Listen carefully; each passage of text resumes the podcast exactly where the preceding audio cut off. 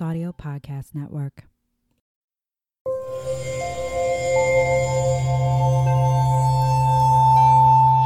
Part of the Boundless Audio Podcast Network.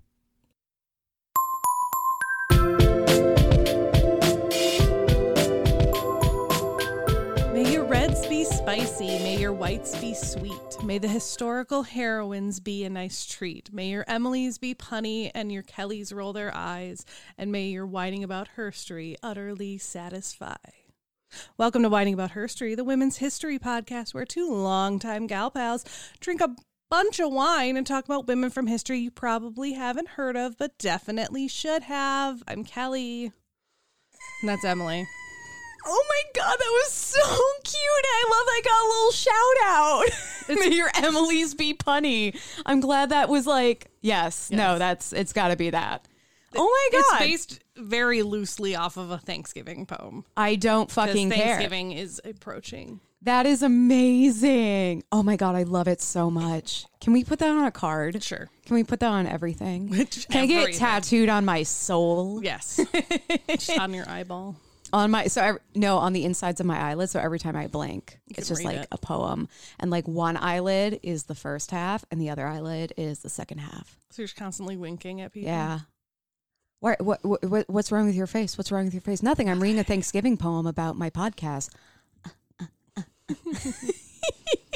oh my god that was totally worth the wait because kelly's Good. like i can't think of a fucking intro i don't I'm know like, I think you I, were I'm like thinking. Uh, I'm you were, you were hemming and hawing and you looked so defeated and that is what you ripped out of the jaws of defeat Yep.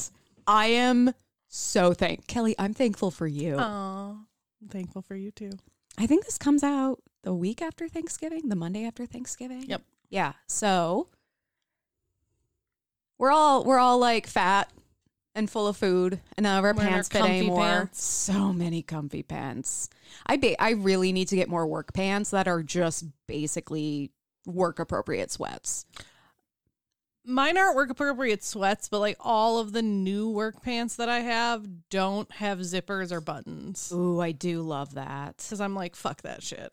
i do have i have a couple of pairs of work pants i got from goodwill and they're a little bigger on the waist and i think those are going to be my like post thanksgiving jam pants There you go. because they're going to be full of jam Yeah. and cranberry sauce. Cranberry jam. Cranberry cans of cranberry jam. Speaking of cranberry, I think that is one of the tasting notes in our wine today. Ooh, what is it? So today we are drinking Banshee Pinot Noir 2019, which is the mm. year we started this podcast. Yeah, it is. Oh my god, it simultaneously feels like I know 2019 was like last year, but also a trillion years ago because I keep remembering there's been a pandemic between then and now. yep. And the pandemic feels like it was a trillion years long and technically still going. Like, it's just something we live with now. You know? Kelly's got the fever. Well, it's allergies. Kelly's a super spreader. it's Warm now in fall, and my allergies don't like it when it gets really cold and then gets really warm because then the pollen is like, "Hello, I'm my back." my face doesn't like it. I keep I keep like breaking out weird little spots like on the very edge of my nostril. Holy shit, Kelly. I don't know what that was. That Did was I just un- did I just unlock an achievement? Achievement unlocked. I Bitching literally about clicked on my notes, and my computer's like, "Ta-da!" Oh my god. Well, it well needs an update apparently. your computer is very excited for our stories today. I am also very excited for my story. But first, we are drinking this Banshee Pinot Noir from Sonoma County. Oh.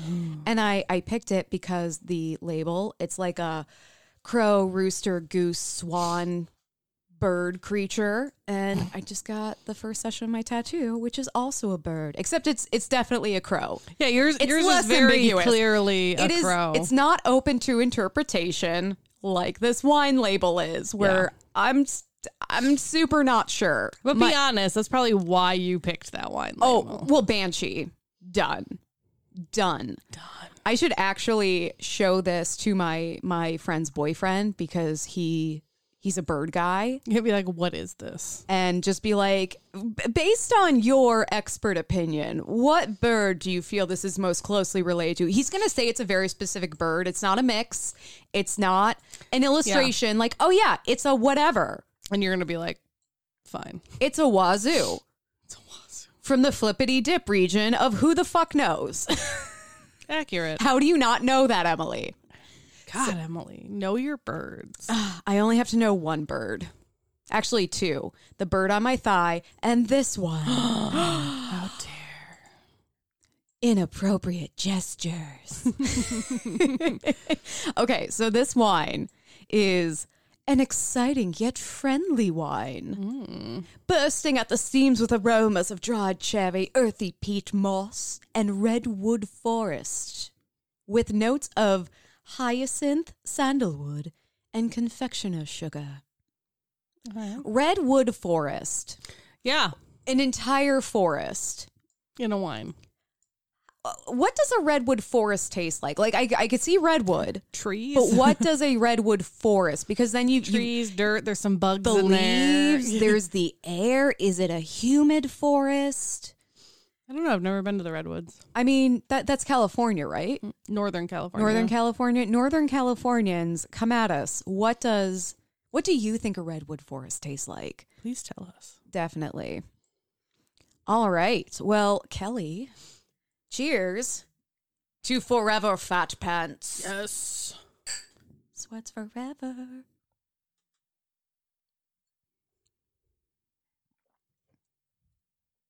This is really refreshing for a Pinot Noir. I thought it was going to be a lot thicker and heavier, but I would describe this wine as friendly. Mm-hmm. You know, it- it's not It's coming on too starter strong. red. It's not coming on too strong, and it's not being dismissive. It's not like playing hard to get. It's like, "Hi, how are you today?" And it's actually wondering how I'm doing. Right. It listens. Yeah.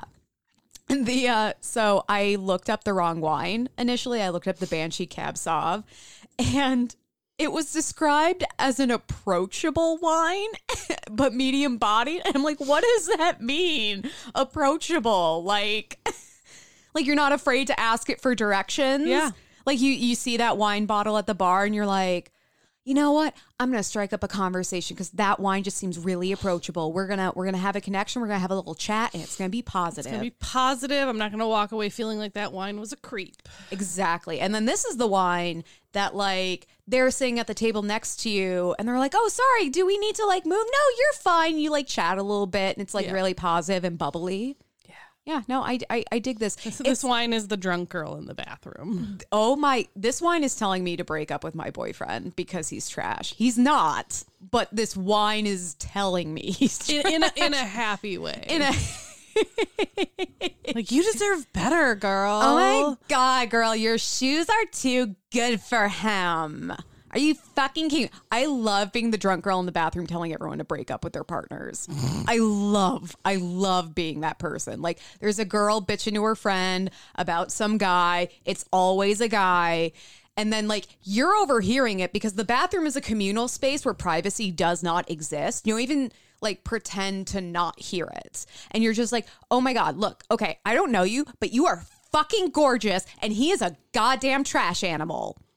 And then they're like, oh my God, you're so sweet. And like you become best friends for 30 seconds and then you leave the bathroom and you never see each other again. Nope. But she definitely broke up with her trash boyfriend. Yeah. Yeah. And you'll you'll definitely remember each other if n- for nothing else than oh remember that really sweet girl from the bathroom Honestly, like the sweet girl from the bathroom is not a person. It's It a- is it's a general thing, It's yeah. a general. It's a general theme. Like every girl I've met in the bathroom has been the sweet girl from the bathroom. it's true This is why women go in pairs. We go. We travel in groups because it's just so much more fun. Because that's when we're all telling each other to break up with our with our partners.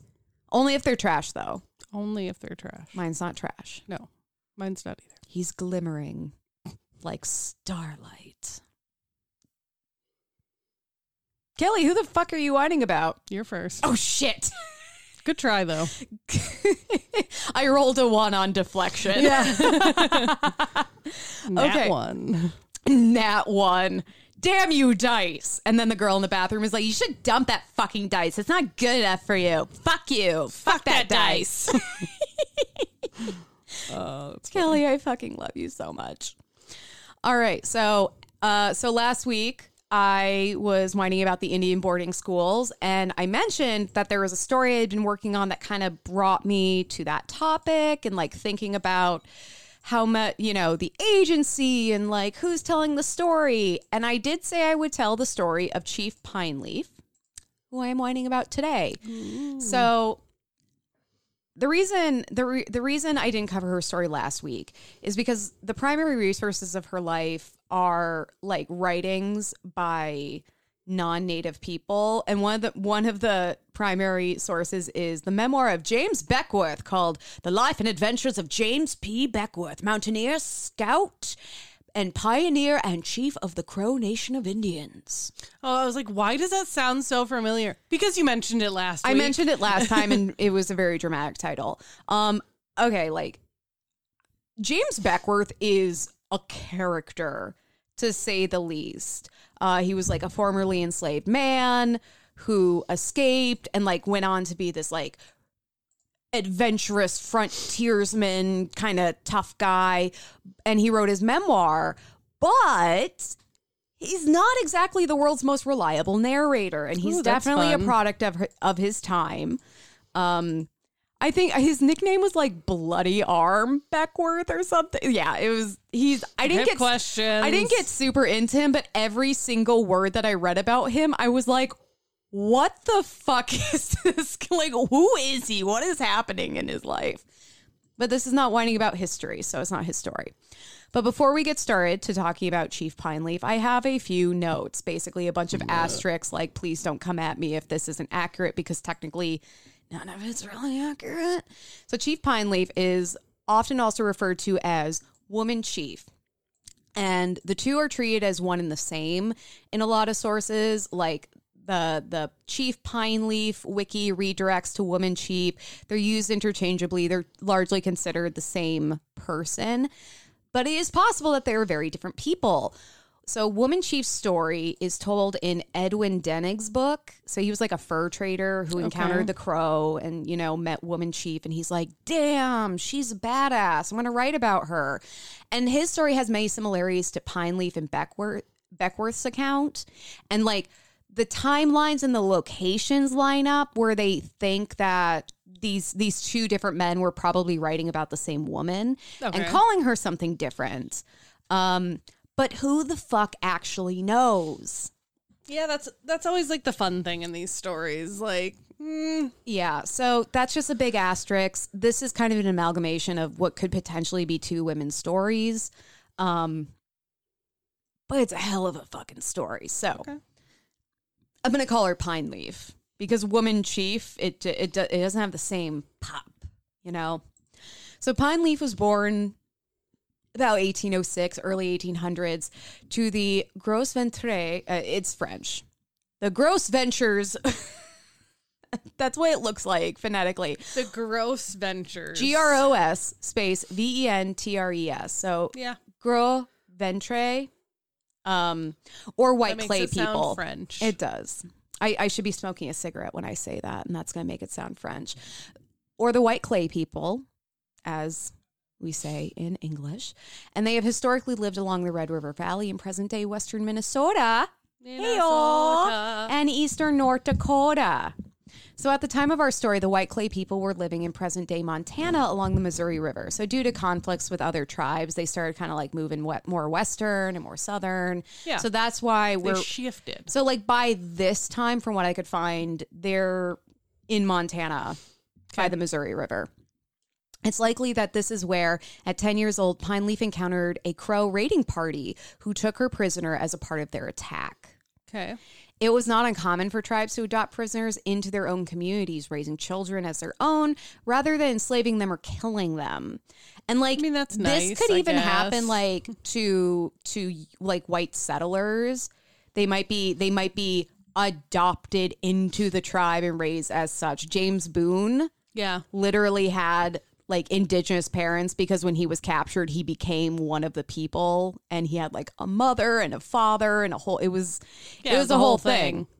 So this uh, this was a way for tribes to replace members who were lost to disease or war, and this is what happened with Pine Leaf when she was adopted by a Crow warrior who had lost his own sons, and like obviously not every tribe practiced this or every single time. That yeah, this is a bit of a generalization, but it's not unheard of. It's not terribly uncommon for this kind of thing to happen. So pine leaf is referred to as being two spirit. And Kelly, I know that you you went into that when you covered Osh-Tisch. I, I mm-hmm. should have written down the episode number, but you'll find it. Just dig around the Googles. So she's referred to as being two spirit in many sources, likely due to her affinity for traditionally masculine tax, tasks such as marksmanship, her ability to field dress a buffalo, and horse riding. She was considered like the fastest in the village. Like she was a fucking badass.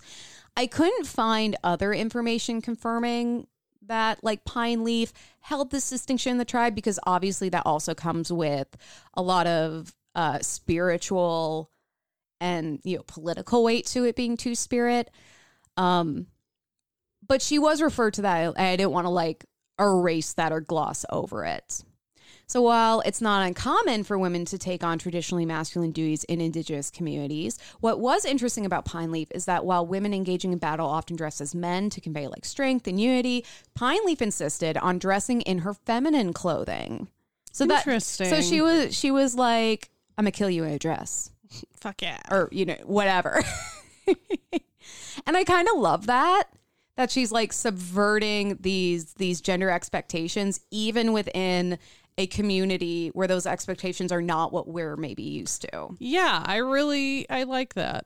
her warrior father encouraged, encouraged her proficiency as a warrior, and when he died, she became the leader of his lodge. And there's a lot of mention of lodges and like being a leader of a lodge and the the prestige of your lodge.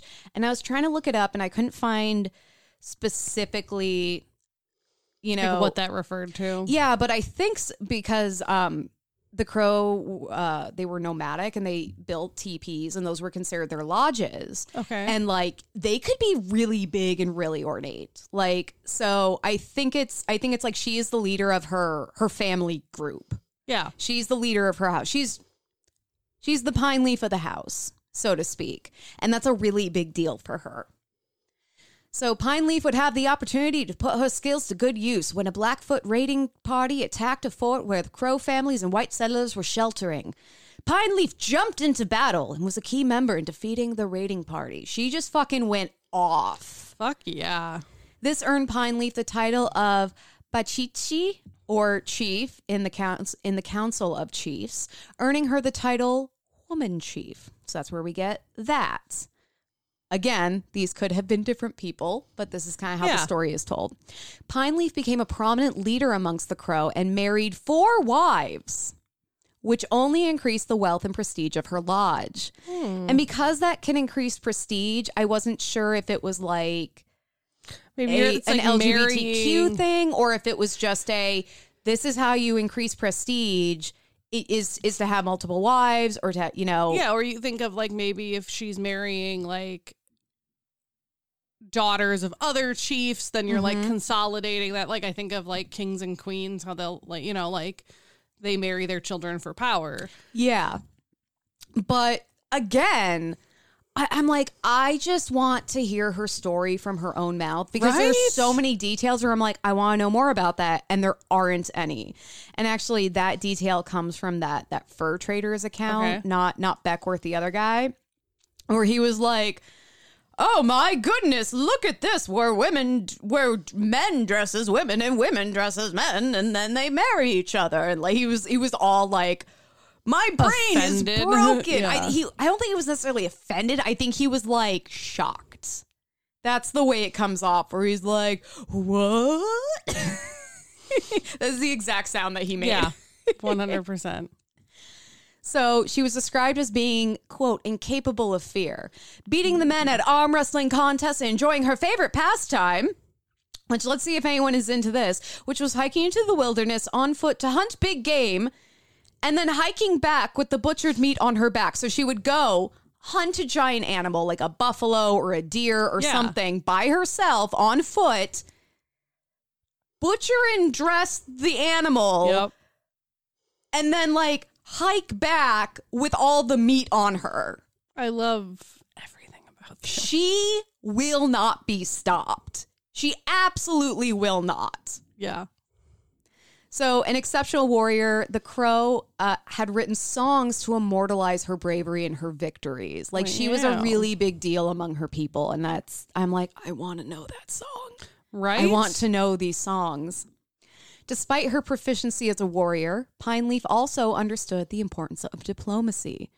It it kind of reminded me like that that quote from Theodore Roosevelt, like "Speak softly but carry a big stick." She's Yep. like, "Hey guys, we should we should like come to peace and stop killing each other." While she's like lifting a giant dead buffalo Yep. over her shoulders she's like one on her like back and blood yeah. everywhere. And she's like, you know what, guys, let's all just get along. And they're like, yes, ma'am. so she negotiated with neighboring tribes and American frontiersmen to establish peace and mutual be- mutually beneficial dealings. Which I'm like, she's fucking doing it all. Like she's she's like the modern woman where it's like she can and will have it all. Pine Leaf held the title of woman. Oh shit! Sorry, did I kick you? No, you opened the drawer with your foot. Oh, I'm sorry. I was- it just scared the crap I am. out of me. I'm so sorry. But Kelly, let's just like chill about peace while I, I mean, kick you in the yeah, fucking shin. so Pine Leaf held the title of woman chief for 25 years. That's impressive. And surprisingly, this decorated warrior wouldn't die in battle, but on a peace mission. Oh, In 1854, approximately, Pine Leaf was working to strengthen an existing uh, peace treaty between the Crow and the White Clay people, the tribe that she was originally born to. yep. During this peace mission, Pine Leaf and her fellow warriors were ambushed, and despite a valiant defense, Pine Leaf was killed at approximately 48 years old. A gun clutched Who were in her they hands ambushed by? the the white clay people. Oh, so she okay. was she was going to them to like broker or strengthen this existing peace treaty, and they were And like, they were like, "We're just gonna break this peace treaty by murdering you." Yeah, they're like, mm, but what if we didn't? Which I mean, like, if there is that history of like the crow kidnapping people from their, you know, Oh like, yeah, I'm I'm not I'm not passing judgment. It's just like, oh, pine leaf, damn it. right. well, and the fact that like it, it's so sad that she was like killed by like her actual tribe. the tribe that she was born to. Yeah. It's it's and like there's that book that we read, The Taking of Jemima Boone, and that goes Mm-hmm. into a lot of like the intricacies of how different tribes interacted with each other and how like just because you were born to one tribe doesn't mean that Like, was your you- soul heritage. exactly. You might you know, you might leave and move with another tribe and become a member of theirs, or you might be kidnapped and become a, like it's and there's intermarrying and relate and like so i think that's one of the reasons other than you know the lack of a public school education that i sometimes have a hard time wrapping my head around like different indigenous tribes and cultures because they are so incredibly varied and interwoven at the exact same time. Yes, because I mean they they had they had complex hierarchies of their own. I, I mean, d- describe any culture. You can drill down so deep Yeah. into the specificities. You you have like the the political structure. You have okay, how do they live? Are they sedentary? Are they nomadic? You know, what are the the resources that they're using? What's important to them religiously, culturally? Yeah, and the deeper you go what down, are the what more are their gender politics and then what about this group who lives you know on the the western plains and this other group that lives on the more eastern plain you know and i think that, that that's true for everything that's true for every culture every group of people but I definitely feel like I'm starting from way behind the finish line Yeah. when it comes to talking about indigenous cultures. So I'm glad we can talk about some of these stories and like get that, get a bit of that insight. Yeah, I always appreciate that too. But uh, Pine Leaf uh, allegedly she put up like quite the fight and kind of the, the story is like she made them they killed her, but she made them fucking sorry for doing it. Like, Right, like they, she probably took out some of them with her. And who knows? Legend, uh, Herstory headcanon definitely happened. Yeah. She fucked shit up. Legacy. So while we love, love, love, love a badass warrior story like Pine Leaves, it's overshadowed by the fact that we don't even know if Pine Leaf and Woman Chief were the same person and the questionable nature of our sources.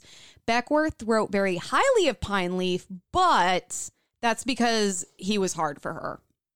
He was kind of obsessed with her. And he even ends his story by saying that she fell in love with him and they were married and she gave up like all of her power and to be a good little wife. He called her his little wife. And I'm like, nothing about this woman screams little wife, okay? Unless it's like she's a little wife with a giant chainsaw about to rip you up and it's kind of this ironic thing. Right. So, um, so he, uh, according to him, they were married before he pieced out because he got bored. And I'm like, nothing about this woman's life was boring either. Like, I think he's full of shit. Yeah, I think He was you- I think you got rejected and Yeah. you were butthurt about it, so you ran away. He was very self-aggrandizing in his memoirs too. So uh, Edwin Denig, the fur trapper, interacted with whom he called Woman Chief in a pretty limited capacity. So we only get a glimpse of her life character and the crow culture. And like in both of these cases, we get a limited view, and they're heavily colored by the writer's expectations, their own culture, maybe their fantasies. At best, Pine Leaf Story is an amalgamation of truth and dramatic fantasy. And despite this, I felt like it was it can serve as a representation of countless indigenous women whose stories will never be told, who fought, led, loved, and thrived in their tribes. And like Pine Leaf was a fucking badass. Fuck yeah, she was. Like I Herstory headcanon, she was all of these things, and she definitely told Beckwourth to go fuck himself. I mean, obviously. Like, I c- c- can you imagine? Can you imagine? Like, he's writing the story about this incredible, like, powerful warrior, and like, oh yeah, she'll fuck, she'll fuck anyone up, and she's so strong, and she's she's not scared of anything. But she left all of that to marry me and become my little wife, and then I got bored of her and left. She didn't reject me; I rejected her. And I'm like, Beckwourth, honey, Are you okay? he's he's a character. Um, I don't trust no. the things he says though I I just don't I wouldn't either. Don't worry. like there's no way to follow up on the veracity of what he says so i would also lie Emily, Emily, Emily, lying through her teeth. Hey guys, we know times have been tough lately for all of us. and during hard times it can be difficult if you don't have anyone to talk to or it can be hard to talk about certain topics Being alone with your thoughts can be isolating. This is why we are sponsored by BetterHelp. BetterHelp offers licensed therapists who are trained to listen to and help you. Talk to your therapist in a private online environment at your convenience. BetterHelp is customized online therapy that offers video, phone, and even live chat sessions with your therapist. So you don't have to see anyone on camera if you don't want to. Thank goodness. There is a broad range of expertise in BetterHelp's 20,000 plus therapist network that gives you access to the help that may not be available in your area. You just fill out a questionnaire to help assess your specific needs, and then you get matched with a therapist in under 48 hours. That is Amazon fast. Then you schedule secure video and phone sessions. Plus, you can exchange unlimited messages, and everything you share is completely confidential, just like with an in person therapist. You can request a new therapist at any time at no additional charges. If you want to talk to someone about your mental health, you can get a 10% off your first month at betterhelp.com slash herstory. That's betterhelp, H-E-L-P dot com slash herstory. So, are you ready for my story? Never. Okay. Never! I'll just leave. Go cuddle one of my dogs. Never! Hey, I left I left cuddling my cat for this shit. I so know. we're we're whining. We're doing this. Um, so I'm covering Tu Youyou I'm loving that who is name. still alive. And as we know, I need to wear some wood. We're Wait, let me knock on my crotch. I'm I'd be so like much funnier if I w- had a penis. I don't like covering live people. And the last time I covered a live person, they died like two hours before I re- like And then, okay, we didn't cover Ruth Bader Ginsburg, but we were in the middle of recording. When And, we found out she we died. took we took a break between episodes. I was like on the toilet on my phone, and I was like, I just hear Emily scream. I screamed on the toilet. I was like, Kelly, yeah. Ruth Bader Ginsburg died. What the fuck? It was I was it was devastating. And then like immediately for the next episode, we're like, what do we say? What do we do? Oh my god, oh my god. And we, you know, we obviously said something about it, but it was like, why is this happening Yeah. right now? And it was yeah. So I I don't know. It's weird that that kind of thing has happened twice. Yep. It's not a lot, but it's weird that it happened twice. it's like people dying because of the Titanic. It's only happened twice, but it's weird it happened twice. Yeah. So, knock on wood, this person will stay alive for another decade to absolve Kelley of her guilt.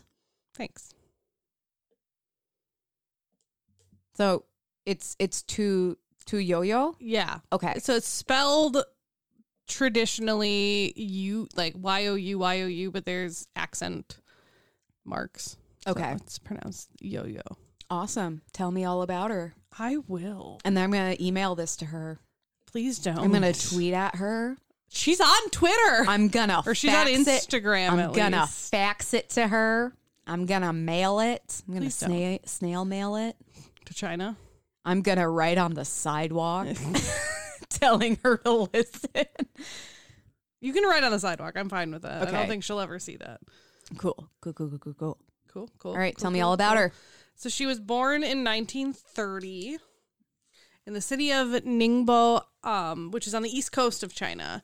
Her family was so she was born into a family. She has four brothers, so there's five children, um, and they were very much like all all five of you go get go get educated, Awesome. I'm loving that. right? So she she attended the Zhaoxi Middle School um, for junior high school, and then she would attend her first year of high school before transferring to the Ningbo Middle School in 1948.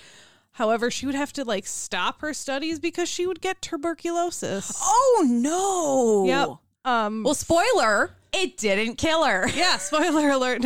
And she died. Wait a minute. Great story, Kelley. Thank you for that. What Just- are you thankful Just for? one line. Yep. No, but she had tuberculosis. She was out of school for about two years battling with, you know, the infection, the disease. It was a hard time. And when she returned to school, she was like, okay, I know like what I want to do now. Like I want to help people that suffer from like diseases like that. Not necessarily tuberculosis like specifically, but like diseases. I want to be, you know, someone who works with diseases, sci- a scientist that works with diseases. I'm I'm sure there's a word for that. I mean, like A the di- first word I think of is like bacteriologist, but tuberculosis I don't think is a bacteria, Uh, it is. Is Isn't it? it? or is it a virus? I don't think it's a virus. I think tuberculosis is a bacteria. Shit, is it a virus? I don't know. I'm looking. Oh my god. No, it's a bacteria. oh, cool. Yeah, cool. we were right. Look at me Um, feeling smart for the first time ever. Aw, this I'm is so a proud of special you. moment that I'm sharing with all of you. Let's just take a moment of silence for Emily's smartness, and we're done. and it's gone. and it's gone. But no, I, I love that she took that like really horrible experience and got something positive out of it. Right, and was like, okay, I'm going to like do the thing. and also like when I went to the Mütter Museum, we got to see a lot of organs and even skeletons that were affected by tuberculosis. That shit can mess up your bones. Oh, yeah. It is insane. It can make your spine basically do a figure eight. And I'm like, after that experience, I was like, I never want to see a mm-hmm. tuberculosis affected body part ever again. And after actually contracting or suffering from it, she's like, I want to fix this. Where I'm just like, I never want to think about this again. Yeah, yeah. I mean, was- and you didn't even have it. I didn't even have it, but I like I didn't know it could do that to your bones. I, I when I think of tuberculosis, I always think of it as like a respiratory thing, but it can infect your bones. Or maybe I'm thinking of syphilis. Yeah. So technically, I had to Google it because it was bothering me. Epidemiologists are like people, public health workers who investigate patterns and causes of disease. So that's probably what you're thinking of. Um, Epidemic studiers. Tu, Tu becomes a chemist and something else that's very specific that I'm not going to say yet because then like it- yeah, it's a spoiler. Spoilers. Yeah. So she would go on go, and go back to school. She would finish high school and then go on to attend Peking University Medical School or the Beijing Medical College. Um, and there she would study pharmacology, learning how to classify medicinal plants, extract ingredients, and like determine their chemical structures. That's so delightfully witchy, and I love it. right? Like it's helpful and witchy. I mean, that is what like the wives of the proverbial old tales used to do. Like, I love that. Right. There is science to that. exactly. They were burned as witches. So to graduate from Beijing Medical Uni- from the school, um, in pharmacy and continue her research, and she would continue her research on herbal medicine, like particularly like old school methods of using herbal medicine. So like modern, like she would combine modern and old school old school stuff, and that that's gonna be a big like thing in her story. So she is a medical witch. yes. I love this for her. So she would continue her education at the China Academy of Chinese Medical Sciences, and she would again study in the Department of Pharmaceutical Sciences and would graduate um, from there as well, and then go on to, to train for two and a half years in traditional Chinese medicine. So she did like the modern thing at the at the colleges, and then she would go and learn traditional Chinese medicine as well. And I know that traditional medicines in a lot of countries can be problematic. Yep. Especially the reliance on endangered animals.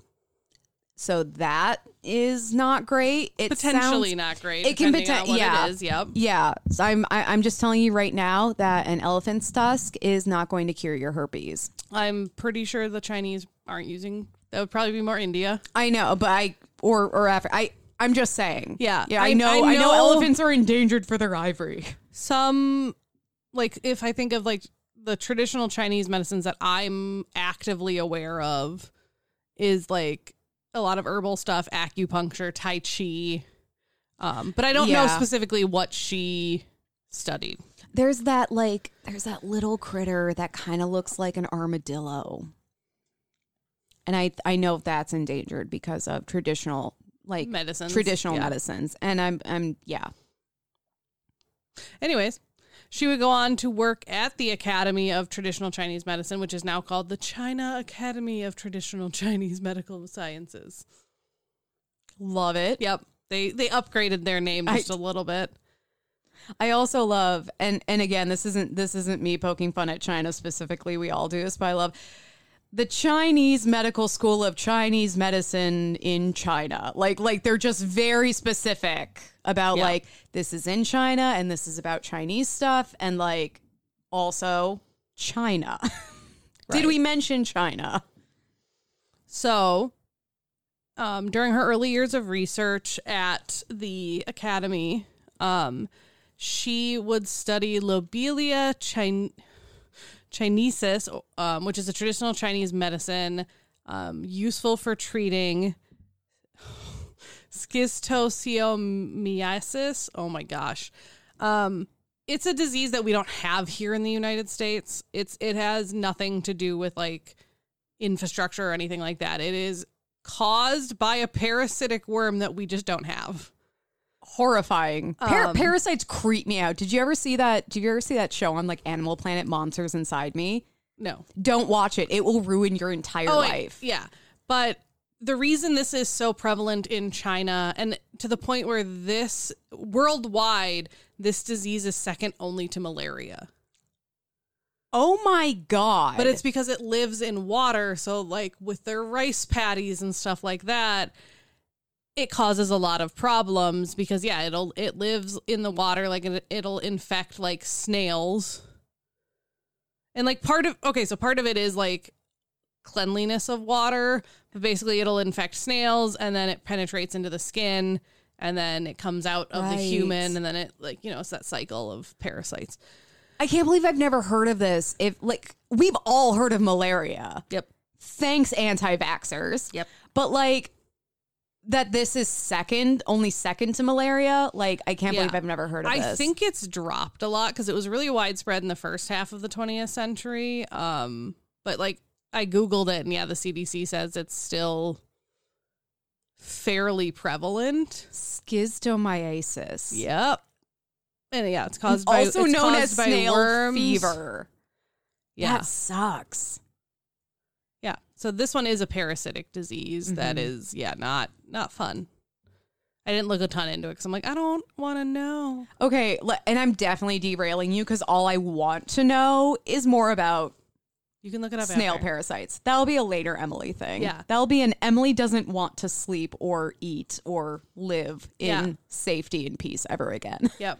So during this time, Tu was living with um another woman. I I didn't get her name, but basically they were both from Ningbo.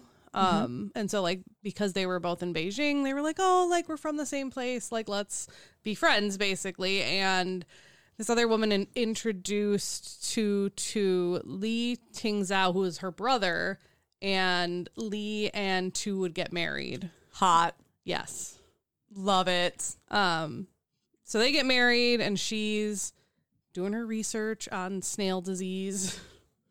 Um, and then during the Vietnam War, Oh. um, the president of North Vietnam, Ho Chi Minh, at the time, asked um, the Chinese premier, um, who is like the ruler of China, I think yeah. Yeah. um, Zhou Enlai for help basically battling malaria because like the North Vietnam and I mean America had the same problem, but the North Vietnam had a lot of problems because they're tramping through the jungle and they're getting malaria and the more we treat malaria, the more resistant it becomes to the drugs we have. you hear about like those old school malaria pills that were like the size of your fist and they made you so fucking sick. Yeah. I mean there there are places if you're planning on traveling, the the United States I know insists that you get some kind of malaria. I know. Like You- you take a Brazil, pill go to or Brazil, an you have to get injection. a bunch of stuff. Because mosquitoes are literally the worst thing that's ever happened. And I think if as a world we could unite against mosquitoes, we would all be much happier. they're trying. There's some really interesting things they're doing for mosquitoes because mosquitoes like they they've shown they don't like if we eradicated mosquitoes it would it would have some impact on other animals but not to the extent of a lot of other things. Well, because like how many animals solely rely on mosquitoes? Exactly. Like I know there are plenty of animals that eat mosquitoes and good on them, but I know they don't rely only on mosquitoes. Um, and so I know this last year they were doing like a thing to introduce like sterile mosquitoes into the population so Mm, I they, love that. so that they would breed but then there wouldn't be any eggs And Yeah. apparently it was a big success anyways so yes north vietnam soldiers are coming down the ho chi minh trail they're getting malaria which is resistant to chloroquine which was yeah like the treatment at the, the treatment time. at the time. And like I said, malaria is very much one of those really aggressive diseases that's like the more you treat me, the more I'm going to develop against it. Mm-hmm. So he, he's having all those problems and he reaches out to China and he's like, Hey, you want to help? And China's like, Well, you know what? Like, we also have a major malaria problem. So, sure. we should probably figure that one out. Yeah, and I wonder if it's like I don't know. I didn't look into the politics behind it, so I don't know if it was like a hey, we'll help fund your research. Like I don't know what it was. But basically they asked and China was like, "Yeah, let's do it." Um and so the premier asked Mao Zedong to set up they called it a secret drug discovery project, which I'm like, "Wow, that's I want to put that I'm on like- my LinkedIn. why would you not just be like, hey guys, we're gonna work on a cure for malaria? Secret drug discovery project. So they called it Project 523 because they started it on May 23rd, 1967. So clever. Yep. Do you ever do you ever hear those stories of like um native English speakers who go over to like China or Japan to teach English Mm-hmm. And they see kids running around with English script on their shirts Oh, and, it it's says something it like, says super something offensive or makes no sense. I'm a bad motherfucker you like you know or something like that and I'm like okay first of all It's like us with Chinese character. I can tattoos. only imagine the shit we're running around with and what it says. But that's what that makes me think of. Like, I bet it sounded a lot better in Chinese, but in English, discovery in. English, it just translates. I don't know. I think it still sounds awesome. I want to put that on my LinkedIn, and then under the description, just shh. Yeah. but yeah, so Project 523 is what it was called. And two years later, Tu would be appointed as the head of Project 523, like at her institute. So they're helping with this project, and she's the Awesome. head of it. Damn, girl. So she was initially sent to Hainan um, because like that was one of the places that had a lot of malaria patients. So she would study patients who were infected with the disease. So at this time, she had a one-year-old daughter and a four-year-old, both of whom she had to leave behind Oh, that's so Um, hard. because well, one like one you don't want to bring your kids into that, and two like you're probably not going to have a lot of time. So she left her daughter with her parents and put the four year old in nursery because her husband's still around. She's still Yeah. married. He's actually super supportive. I'll talk about him a little later. Love it. Love a king. Um, but basically, she said, "quote The work was the top priority, so I was certainly willing to sacrifice my personal life." She was like, "I know how important this was. Like, as someone who has suffered from a terrible disease, like I am willing to sacrifice my personal life temporarily to do this." Well, and this is the moment she's been waiting for. Like, this is what everything has led up for. Also, the idea that, like, anyone would even question her sacrificing her personal life because she's a mother, where it's like, mm, fathers don't get questioned about that. Yeah. They're just working. It was three years until she saw her kids again. Okay, that's devastating. Yeah. Oh my It's god, just, like, sad all I feel around. so bad for her because that's I I can't imagine how hard that is to be away from your kids for that long, Right. and for your partner to basically be a single parent. We had um, Yeah, and it sounds like her parents were helping, which is nice, but like, yeah, like Yeah, that's still. a really big thing. So we had we had a a mom at the daycare way back in the day who accidentally suddenly became a single mom for a while and she Mm-hmm. was working full time because her husband went overseas to visit family and, then his got sick? His passport expired. Oh no. Which I'm like I'm like okay first of all you know she fucking reminded him 20,000 times Oh, yeah, to make sure his passport was pissed. was I renewed. would be pissed. And so he was stuck overseas. And so she's raising this baby alone. And so the baby was coming to to our backup daycare a lot. And we were just like, honey, anything we can fucking do. Do you need a casserole? do you need a hot dish? right, like we'll make you one. Yeah. And then we also had another mom um whose kid came into my classroom in preschool and she was she was here for the clinic and she she came by herself, her husband and her her the rest and her child and the rest of her family stayed in China where she was originally from. Yeah.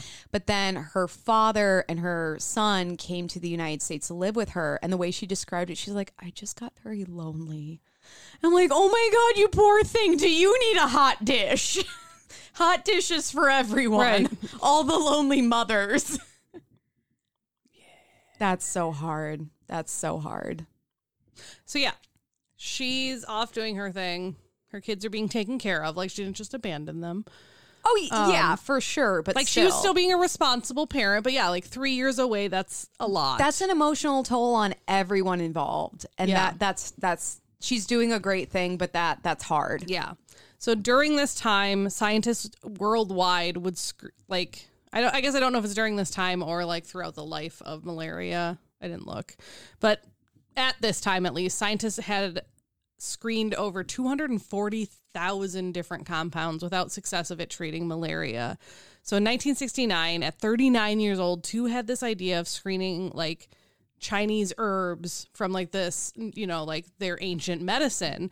So she first investigated the Chinese medical classics and history, like reviewing old practitioners' diaries and like all of this stuff, and like traveling all over the country to gra- gather all this knowledge. She would gather it in a notebook called A Collection of Single Practical Prescriptions for Anti Malaria. AKA Project 69. Yeah. Her notebook summarized 640 different prescriptions. And by 1971, so two years later, her teams had screened over 2,000 traditional Chinese recipes and made a total of 380 herbal extracts from some 200 different herbs, all of which were being tested on mice Yep. to see how it would treat malaria. One compound they found was really effective. It's called sweet wormwood or Artemisia an- annua. Artemisia gentileschi. No. Not Um, her. so this was used like she had found it in an old like physician's book as and it was used to treat treat quote intermittent fevers, which is actually like a big thing in malaria. You get like fevers on and off. So off. before they even had the the term malaria, Yeah. They were you okay, okay. So it sounds like she's working a lot with herbal medicine. So I'm going to drop Yep. any concerns I had about like you know endangered animals and that kind of thing. How fucking cool is that? Yeah, that she's like, okay, all of this modern bullshit isn't working. Let me like look at what they used to use because obviously this disease has been around for as long as mosquitoes probably have been. Yes, and like I'm not I'm not a like well my parents spanked me so I'm going to you know carrying over things that are harmful, but there are some things that we can really learn from past cultures and groups of people that are really valuable. There was um I can't I okay, this is going to be like it's going to sound like I'm making it up. I was watching this show and it was talking about tsunamis and they were talking about the tsunami in Japan and apparently in this one coastal community there had been a bunch of like old stakes and stones that had been put up along the coastline and the whole idea was do not build past these markers. Yeah. Because the ocean will come up there. Well, they built past it and everything past the stakes got wiped away by a tsunami. But you know, it's kind of that, you know, like this is why I get superstition. This is why I get the old wives' tales. This is, but I love that she's putting a modern. She she's attacking. She's attacking it with a modern mindset, not a like. I don't know, like blink twice and it's all going to Yeah. be okay. Kind of like super superstitious, just a little stitious Just a little sis. just a little stitious. But I I love that she's melding the two in such a beautiful and effective way. Yeah. I love her so much. She's a science witch. She is a science witch. So, um, once she figured out like this was useful, she presented a project at a seminar. Um, and its preparation was originally described in a 1600 year old textbook in a recipe titled, quote, Emergency Prescriptions Kept Up One's Sleeve, which I love. Oh my fucking god, this Yeah. is amazing. So at first, when they first started testing this sweet wormwood, it wasn't working, and Tu was like, okay, like what what's going on? Like, because clearly it had been working. Like this textbook talks about it. So Tu's team, which I believe was like her and two to three other people, um, isolated one active compound in wormwood that seemed to be what was good against malaria friendly parasites. So they tested different extracts of the compound with nothing working. So Tu would return to the ancient text again and she wondered like why like what the fuck was going on? Like you know like so part of it was they were boiling wormwood to pre- to prepare the solvent, which was like a normal standard process. Mm-hmm.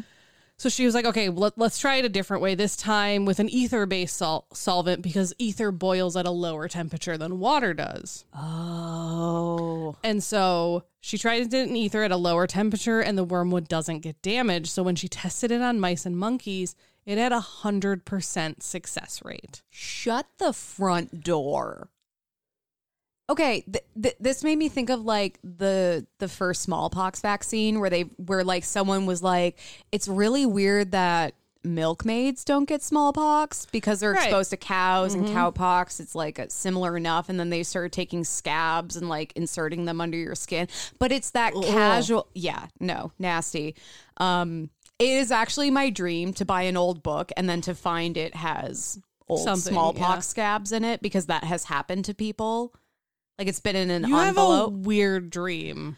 hey, That is disgusting. hey, you're gonna be so impressed when it happens to me. No, I won't. You're gonna be so thrilled. Unless someone gives you a bunch of money for them, I'm going to be like, Emily, that's gross. Throw it away. No, I will keep it forever. I will be buried with it. Actually, no, I will. Instead of keeping your children's teeth because you're not going to have children, exactly. people are going to be like, look at my smallpox scabs. And people are going to be like, what the fuck is wrong with you? hey, hey, man, I got my trench coat. Want to see some scabs? but like you know, just that that observation, trying to find the link, Yeah. and like all this experimenting she's doing. That is so cool. That is so fucking cool. Yo yo, damn girl. Yeah. So she discovered that the low temperature extraction process was really good at um, being able to extract the anti malaria substance. Um, So yeah. Um So Tu Tu and two of her colleagues tested the substance on themselves and then would begin testing patients. If this was a Marvel movie, they would have all gotten superpowers by testing stuff on themselves. Right. So once they obtained the pure substance, like prior to testing it on themselves, they named it uh qinghaosu or Artem Artemisian in English. I actually like that. That's a hot name. That's something you see on one of those. Uh, Artemisinin. I don't know how to pronounce it. that's something you see on one of those like prescription commercials that are so prevalent in the U.S. where it's like, "Hey." And It's a bunch of people like enjoying life, and then one person who's like really sad or sick. It's like, do you miss living your life like a normal person? Try Artemisian. And then they're like super happy, and like the color comes back to their face. And then there's a bunch of side effects that may include dying Yeah. at the bottom. May include swollen tongue. Artemisian. Yeah. um so this substance has since saved millions of lives since 1972, especially in third world developing countries. Um, Tu has also studied like the chemical structure and the phar- like pharmacology behind this, and it was her group who first determined the chemicals, like the actual chemical structure of it. And she was attempting to confirm the the carbonyl group in the molecule when she accidentally synthesized dihydroartemisinin, which I think is also used to treat malaria. I don't know what the difference is. We're I- not I tried. scientists. I like tried to look it up, and I was like, I don't understand. Damn it, Jim! I'm a podcaster, not a scientist or a Um, doctor. I think that's like the active part in artemisinin. cinnamon. Yeah. Cool. Cool. Cool. Cool. Cool. Cool. Cool. Um, so like I said, yeah, she she volunteered to be the test subject. Um, and she actually said like, as head of this research group, I have the responsibility to do this. Which I'm like, I love you for that. She's really putting it all on the line for this. And all of the patients, like those first patients they tested, recovered. oh my god, that's amazing.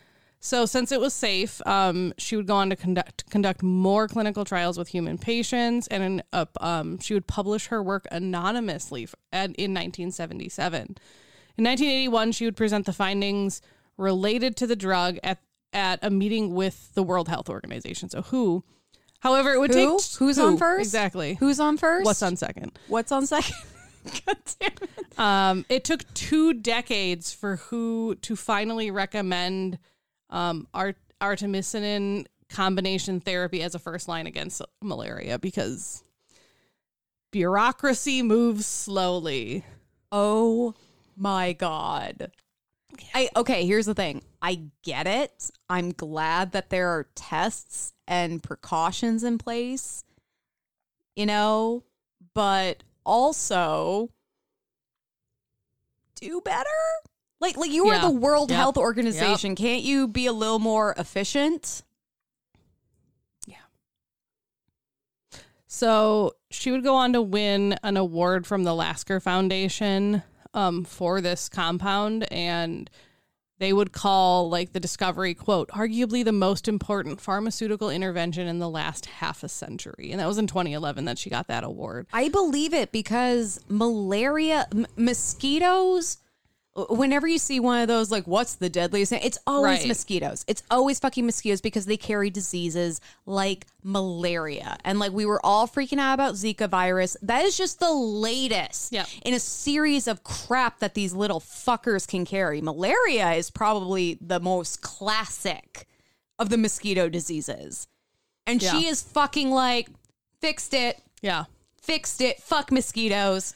So for her part, Tu has always been very humble about her discovery and like she hasn't really wanted to take credit. She has actually said like quote, I do not want fame. So she often deflects praise toward her colleagues, both from modern science, like the ones that helped her in the lab, and like the ancient Chinese text. She's like, no, like they deserve credit too. She would go on to win the 2015 Nobel Prize in Physiology or Medicine um, in October of 2015, and she would her like her lecture that she gave for her like acceptance was called Discovery of Artemisian, a gift from traditional Chinese medicine to the world.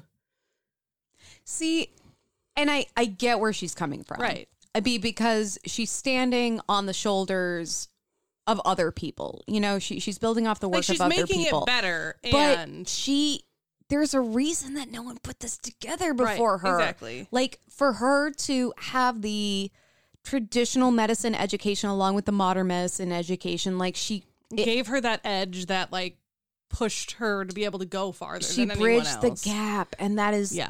like I she de- she deserves the Yeah. credit for putting that together. Yeah. I mean the guy who discovered penicillin, it was a complete accident. Yeah. And she's she's always been very clearly like proud of what she's done. She's just very humble, but she has said, quote, every scientist dreams of doing something that helps the world.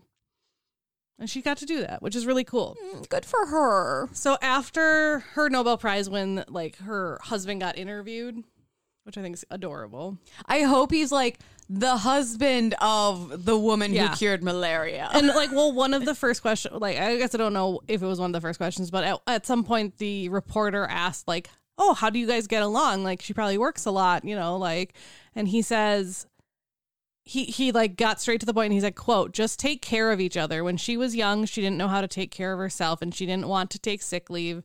No, I naturally had to do more though. Like the, the, the person noted like it was very affectionate the way he said it. He, he Yeah, wasn't yeah, like chastising her. He wasn't like, yeah, this bitch doesn't know how to take care of herself. He's like, she works so hard, and I'm like happy. Right. that- like I'm, I want to take care of her and make sure Yeah. she takes care of herself because I love her. I love that.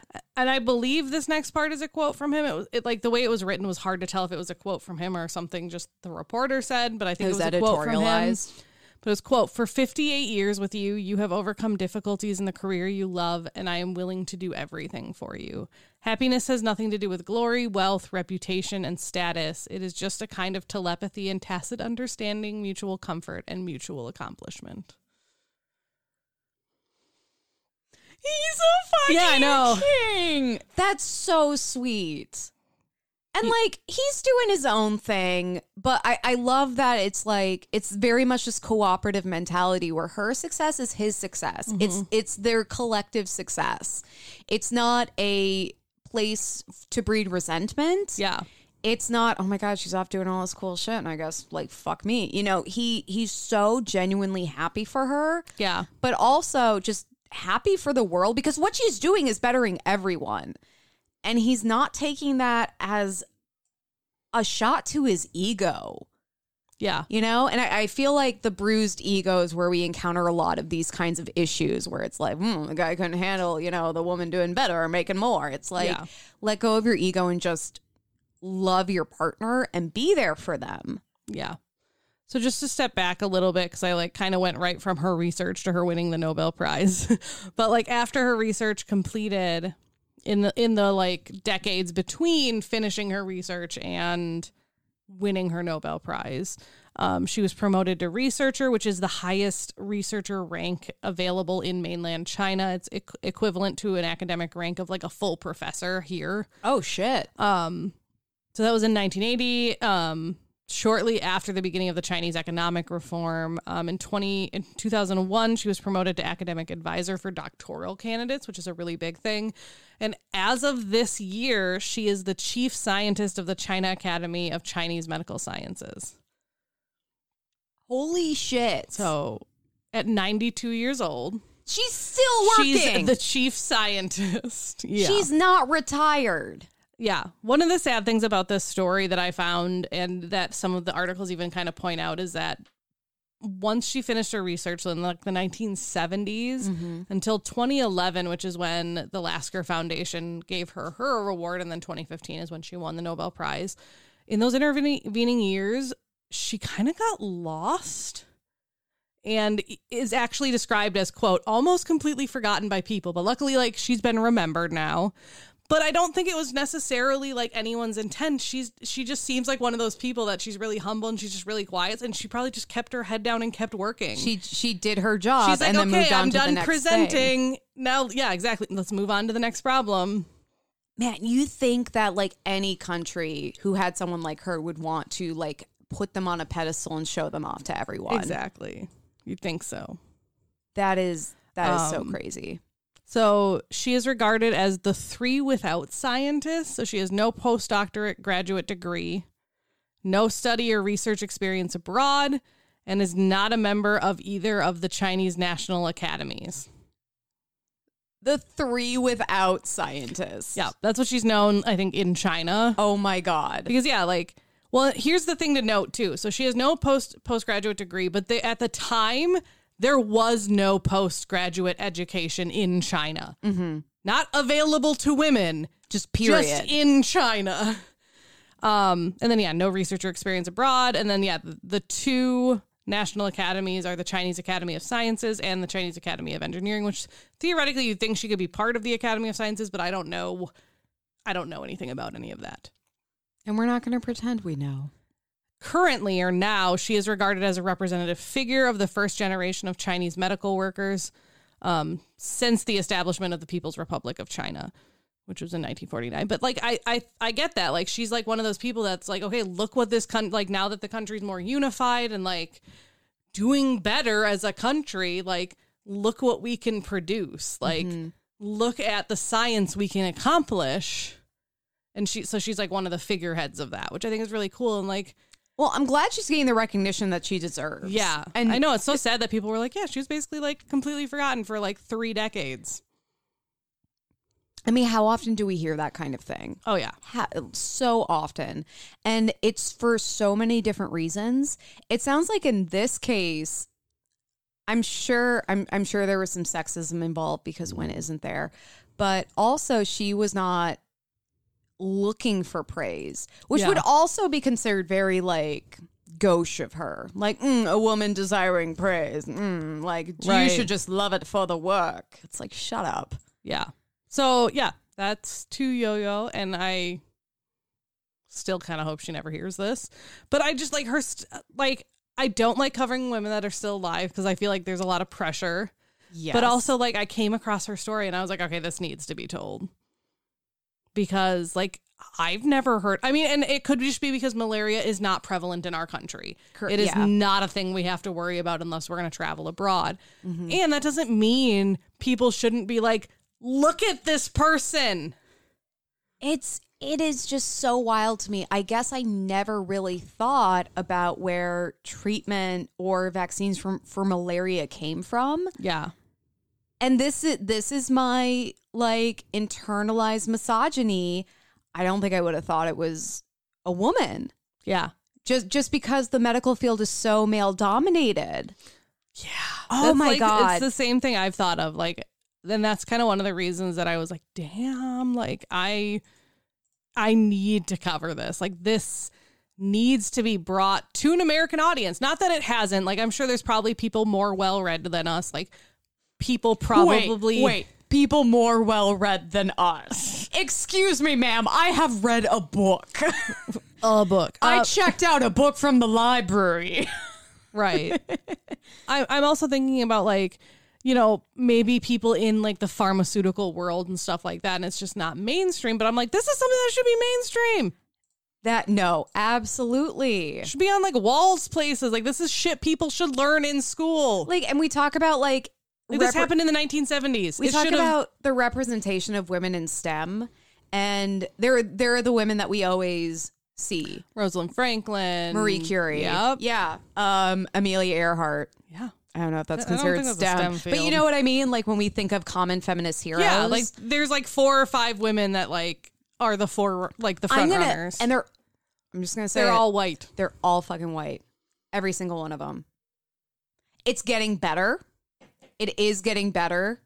But why are we not talking about Youyou? Right. That's that's wild. And she's still alive. There is, I think, one. What is her name? Are you trying to think of a BIPOC woman Yep. who is in the STEM field? Yep. Is it someone we've covered? Yep. Oh fuck. There have been many. I That's think it was the thing. Katherine Johnson, wasn't she? Oh BIPOC? yeah, yeah, yeah. I'm like, it's a really big one. hidden figures, hidden figures for sure. But that those women only became household names because Re- of the the book and then the movie. exactly. movie. Like that's a more recent thing. Actually, she might not even be BIPOC. I think she is, but I'm not 100. Katherine Johnson is black. Okay. I'm looking at a picture of her. I, I'm just gonna say 99.9% sure. Actually, I, I'm gonna go all in. 100% sure she is black. I know this. I know she is Kelley. Stop looking at me in that tone of voice. I'm not. I'm just looking, I'm looking at pictures of her and I'm like, I, I wonder if maybe it's a I don't want to say like mixed race, but like that's kind of what I'm leaning toward. You covered her in episode I- like four. In episode four, we're on like 200 Oh and my something. god! And that's also when I covered Artemisia Gentileschi. Oh, look at that. Go listen to episode four. Go listen to episode four, everyone. Just go fucking do it. Or was it? I feel five? really bad, and I'm. It's. Please don't No, think that, that- I'm like racist or anything like that. Like we have just covered so many women, and I'm like, I'm like in my mind, I'm like, I'm pretty sure she is, but then like I look at a picture of her, and I'm like, but is she? Which She- I mean, looks are not everything, Hundred percent. and. I don't want to be like the person that's like, yeah, she's BIPOC, and then have everyone be like, she's not BIPOC. What's wrong with you? So I'm just trying to get my facts correct. Bold of you to assume I'm ever going to read our emails. No, I read our emails. That's the problem. Oh my god. Yeah. Uh, you know, I will say I've never gotten over the panic. W- We've gotten maybe two messages since we started doing this in 2019 of like, oh, hey, here's a friendly correction. Like nothing mean, Yeah. nothing shitty, nothing aggressive. But every time we get a message, I'm always like, oh, Oh, my heart like stop. I'm as much as I want our listeners to engage with us, I'm also fucking terrified of hearing Yeah. from them. well, and as much as I'm like Emily, I would love if you cut this out. I know she will. Well, okay. I think this is a good time to jump into something. I, I did a I did a DEI diversity, equity, inclusion training recently, and it was talking about making a brave space versus a safe space. And first of all, there is no such thing as a safe space. Yeah. ultimately and what is a safe place safe space for some people is not a safe space for others That's very You know, true. if we're in a room full of white women we're probably going to feel safe bipoc women may not feel safe Yeah. that kind of thing so they were talking about making a brave space which is also making room for mistakes it's making room to make mistakes and learn and grow from it and there was something that a lot of people in the training talked about is like being afraid of saying the wrong thing. And like, what does a brave space mean to you? And something I was kind of realizing was there are obviously things that are overtly racist Yeah. that we should just all know or it's is not okay. But to make a mistake, to be corrected and then accept that and then do better in the future, like that's making a brave space, making room for people to grow. And there's there is some debate over like it shouldn't be a BIPOC person's responsibility to teach you or like have to correct you or that kind of thing. But at the same time, us as white women, we have a lot of privilege and we are going to make mistakes. And our job is to educate ourselves on our own time, but then also to take direction from people who know better and to grow from that. Yeah. So when we do make mistakes, instead of thinking, I'm a bad person, it's more, here's an opportunity for me to do better in the future and to not make this mistake again.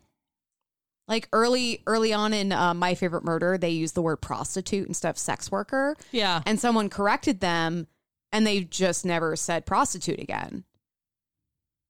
Because because they they learned something and they moved on from it. Yeah. So, you know what? This is this is a brave space where we make so many mistakes, and we are happy to learn from them. Okay, fine. So Kelley, my darling, other than not having to worry about malaria, what are you thankful for? I mean, yeah. Seriously, what a fucking or tuberculosis. What a fucking nightmare. Like I get if I'm even like sick, like I feel like I need to vomit, I'm like I just wish I was dead. I'm so pathetic. I can't Oh god, if handle I got like a serious illness, it would it would not end well for me. I e- even even my hip stuff, I was like, just I'm done. I, I just want to check out. I would be terrible in a survival situation because I'd be like, I'm out. I'm out, fuckers. It's been 10 minutes. I don't care. I'm out. We're waiting for the bus. I don't care. I'm done. I'm done. It's I'm gonna too lie much. in the road and I'm done. Um, I'm gonna go with I'm thankful for.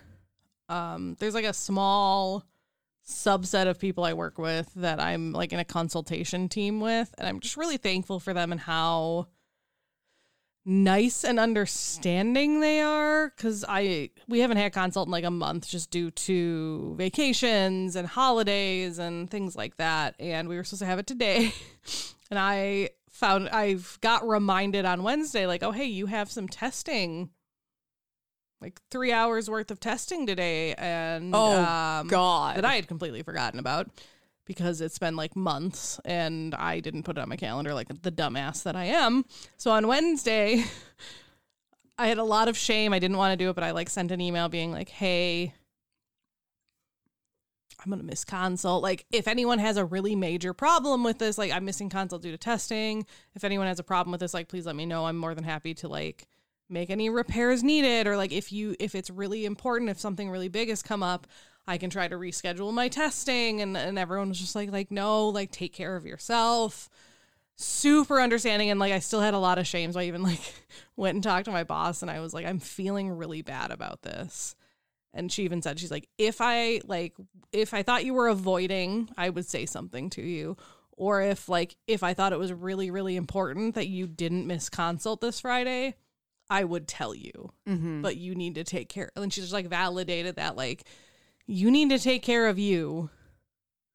And i just i'm very grateful for that like to to work in an environment that is that supportive and that nice. And it's not passive aggressive. It's not like one of those that when someone tells you something you're like yeah but do they mean it? Because i've worked in those places before. Yep. or even when it, where people will be mean. Like I've worked in those places that like I'm like, oh god, they're telling me it's fine, but they're like in cons because they still had it without me. And like in some of the places I've worked before, I'm like, I bet like in my mind I would be like, oh, they're talking about me. Like they're complaining that I'm not there, but Yeah. I don't worry about that. I'm like, yeah, maybe someone mentioned like, oh, it's too bad Kelley's not here, but I doubt any of them complained. I love. And I'm thankful for that. I love that you're working in that environment. I am also very sad that that is worth mentioning. I was I was actually talking with my with my Felix. So his, his brother, I just I just went to his nephew's first birthday. Yeah. he's so cute, and I love him so much. And his head is so big. Yeah, it is. Um, God damn it, Kelley! I can say it. You can. No, I'm kidding. You sent me like the say it. pictures and like there was like the coasters and stuff, and I was like, "Yep." No. like I felt like the only reason they made the coasters was because this kid has a big head. He's got a big head. No, he does, and Well, he's he's grow- precious. kids grow that way. Like Yeah, they totally their do. heads get big and then, and then they have their growth spurt. He does, and he's precious. Um, but I, you know, uh, his so so his brother, his Mm-hmm. nephew's father, is a really like involved and dedicated parent, and I'm always talking about like, oh my god, that's so wonderful to see. Like, I love he's he's hanging out with his kid, he's making Right. dinner, like he he's an active parent, you know, and not kind of following that standard masculine script that I think a lot of us have been accustomed to and our expectations for the father in a relationship.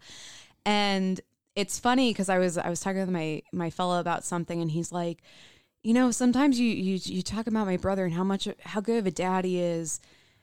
And then you give me examples of people who aren't that great and I'm like, "Oh, I get why you're so impressed." Because to my to my partner, he's just like, "Yeah, he's just He's being like, a "This is dad." normal, And I'm like, "You understand, I have met so many men who wouldn't who like it's sad that I'm really impressed and like happy to see that.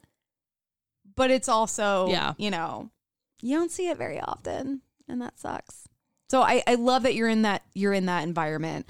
I'm sad that that is kind of the positive exception to Yeah. most people's experience. Even at my job, I've been um I've been helping give Q rides to and from this program that she's in. And mm-hmm. I like I told my boss about it, and she was like, "Oh yeah, it's one of the great pl- things about working here. You know, just keep your calendar updated and keep us updated. You know, so we can kind of know like who's in the office and make sure that we have enough staff for this, that, and the other thing. And just the fact that I can, I, I feel like I don't have to compromise supporting people who are important to me Yeah. for my work, which is also important to me. But it's like I should be able to do both. I'm not like taking a three month sabbatical from work. I'm driving Right, a child like two to hours. from a daycare. sit- yeah, it's not even. Yeah. Yeah, so that's really awesome. What do you think before? Fuck. I rolled a nat one on my redirection again. Um, I mean, you could just say that's what you were thankful for. I mean, I, I am definitely thankful for that. I'm also thankful for the time that I've been getting to spend with Q. She's she's such a cool fucking kid. Um, I'm gonna I'm gonna take her to see the new Disney Pixar movie, which I also want to see. So this is a win win. But when her baby brother was born, you know, I made her a bunch of coupons because she's been an only child for like eight years, Right. And I just want to make sure that she still got some of that one on one attention. And she's been talking about like, okay, okay, so can I help you come up with the next set of coupon? Like, can I write things that I wanted, you know, because I just made Yep. them up based on what I thought a kid would like. And she's like, and I want to do this and I want to do it. And she's like excited about it. And that makes me feel like I'm doing something good. Cause you know, sometimes you like you do something for a kid and they're like, I don't really give a shit because they're they don't totally get what it means to you. And that's fine. But she's actually excited about these and she's excited about the next set. Yeah. So, which she was like, Do I get more? And I'm like, Yeah, we can do more. And she was super jazzed about that. And I'm like, I kind of thought this was going to be a one time thing, but I'm having fun. She's having fun. Why the fuck not? Well, and if anything, just give it to her like as part of her birth, like Christmas again, but like not have it be part of the main present. Just be like, oh, you asked for more. Here's more. Yeah. Yeah. Well, I mean, it's just like, cause I, I, I told her she can use one a month. Yep. And we don't always totally stick to that because my schedule gets a little crazy. But yeah, I mean, it's like a, a month to month commitment. But I think that's really cute, though. honestly, it's fun. I just basically get to be a kid. I mean, yeah. what do you mean? I get to go to the Children's Museum?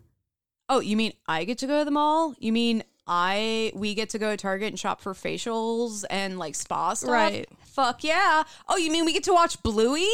Yes. I know. I did that with my nie- like my nephews the other day, and I was like, "This is great." Bluey is the fucking shit. I'm just gonna say it. I'm one. I've become Yeah. one of those adults. My ne- my nephews on my husband's side like love Bluey, and so they're like, "Let's watch it." And I'm like, "Yes." I'm actually so Like, I. it's actually a really good story. It is. It is. And I feel like it kind of addresses how kids really are, like with the with the sense of conflict that they have with each other. I I don't know, but um I'm actually I'm shopping for a family like for for the holidays for like a charity thing. Yeah. And one of the things on the list was like a Bluey plushie and I'm like I've never been more proud to buy something in my life. That's super cute. This parent is doing a good job. This kid has excellent taste.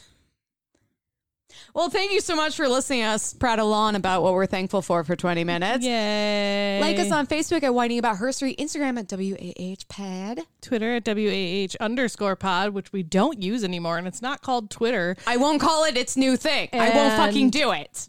I'm I'm I've been so proud of myself because I haven't defaulted to saying Twitter because we don't use it, but now, I, today I did apparently. Um, our website is whiningaboutherstory.com where you can find a link to the social medias we do use, our email address, a link to our sweet ass merch, our link to buy me a coffee where you can buy us a bottle of wine for $5 one time payment. Or you can join our Patreon for as little as $1 a month and get some sweet ass bonus content. Which we're about to record after this, which is great because I'm drunk. You're silly. It's fine. I'll eat some peanut butter stuffed Yeah. pretzels that I've been. Sl- we've been slowly Salivating over. snacking on. You say slowly as if I wasn't just completely devouring them last I mean, time we I was recorded. too, so You know what? That's why I love you. We're a team when it comes to consuming snacks. yes. Thank you so much for listening to another episode of Whining About Herstory. I'm Emily. I'm Kelley. I had to yawn and I was trying not to yawn into the microphone. Have an empowered day. Bye. Bye. I'm gonna read you something because we're because I'm gonna cut this. That's fine. It's one of those Sarah scribbles. Oh, yeah. Sarah, I know I know soon death will take me. My body no longer functions. Everything hurts. I've lived a good life. Death. Ma'am, you are 29. That sounds accurate. Me since I was 13. Like fuck.